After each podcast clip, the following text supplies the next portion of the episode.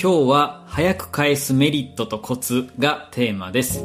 えー、皆さんいろんな仕事をされていると思いますけれども、まあ、仕事の大部分をコミュニケーションが占めているかと思います。まあ、その中でですね、相手にこう何かを返す、例えばメールを返信するだとか、依頼されていた仕事を返すみたいな、そんなイメージですね。えー、日々何気なくやっているかと思うんですけれども、きっとどこかで、えー、レスポンス、反応が早い方がいいよね、嬉しいよね、という話を聞いたことが、えー、あるはずです。で私もですね、基本的には、えー、早く返す方が、えー、仕事する上ではいい場面が多いなと、そんな風に感じているんですけれども、今回は改めて、早く返すことについてメリットを考えてみたいと思います。そしてこの今日の後半はですね、まあ、いろんなコツがあると思うんですけれども、一つだけ私が心がけているコツを、紹介いたします。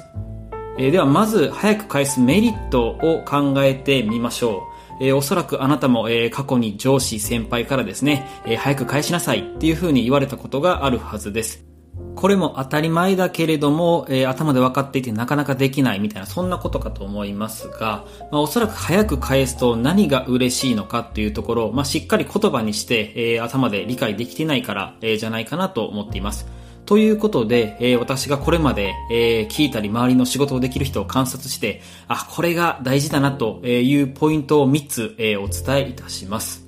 まず1つ目ですけれども、相手から信頼を得ることができる。これが、あの、嬉しいポイント、メリットかと、の一つかと思います。まあ、単純に想像してみてくださいというところなんですが、まあ、反応が早い人と遅い人、どちらと一緒に仕事したいでしょうか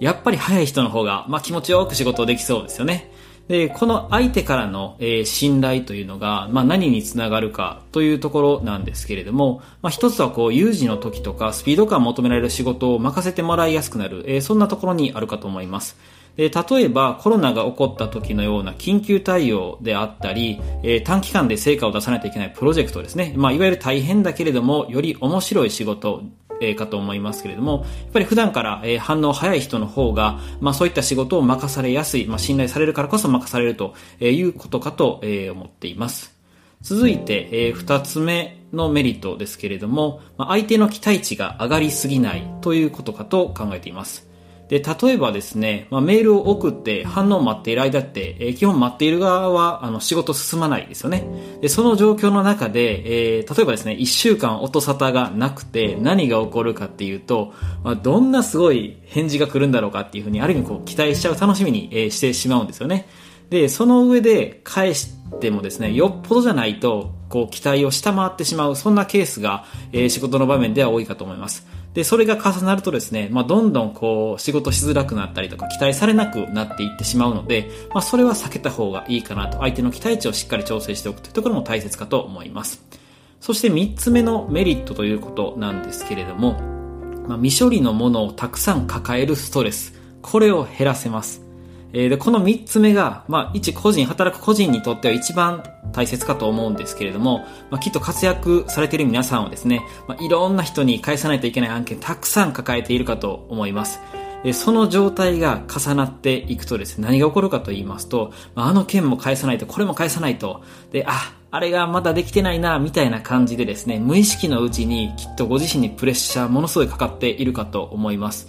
で、それを解消するにはですね、早く返して自分がボールを持っている状態を避けるか、もうもしくは仕事そのものを減らすか、どっちかしか、方法ないかと思うんですけれども、後者の仕事を減らすっていうのは自分だけではなかなかできないですよね。まあ、だからこそ、なんとか自分で、工夫できる限り、早く返して、自分で自分を助けてあげるというのがベストかと思います。えー、3つの嬉しいポイント、メリットをですね、えー、1つ目が、相手から信頼を得ることができる。2つ目が相手の期待値が上がりすぎない。そして3つ目が未処理のものをたくさん抱える。そんなストレスを減らせるということをお伝えしました。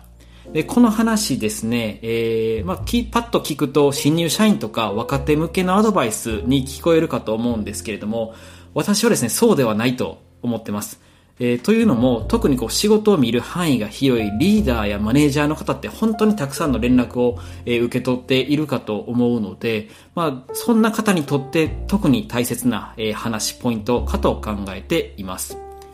でですね、その上で、まあ実際じゃあどうやって実践していくんだというお話なんですけれども、今日私が一番これ大事だなと思うコツをお伝えしますと、えー、とにかくメールとか、えー、チャット、まあ Slack とかですね、の未読をゼロにする。これを目指しましょうという話なんですけれども、まあ、特にこう仕事を切り上げるタイミングですね、で、ゼロ件にすることをお勧めしています。で、これをやると何がいいかというと、まあ、自然と返すスピードが上がっていくというお話と、未処理の案件が何なのかっていうのがパッと一目で分かる状態を作れるんですよね。はい。というところで、で、私もまあこれまで前職とか現職の、まあ、上司とか同僚、そして友人で、わ、この人仕事できるな、早いなっていう人を見てきたんですけれども、ほぼほぼ100%の方がこれをやっているなと、そんな風に感じています。えー、今、あなたの未読件数何件でしょうか？えー、というところで、まあ、急に完璧にはできないんですけどね、えー、もし参考になりそうだなと思った方は、えー、ぜひ今日から、えやってみることをお勧めいたします。えー、それでは今回はここまでです。えー、本日も素敵な一日をお過ごしください。また来週お会いしましょう。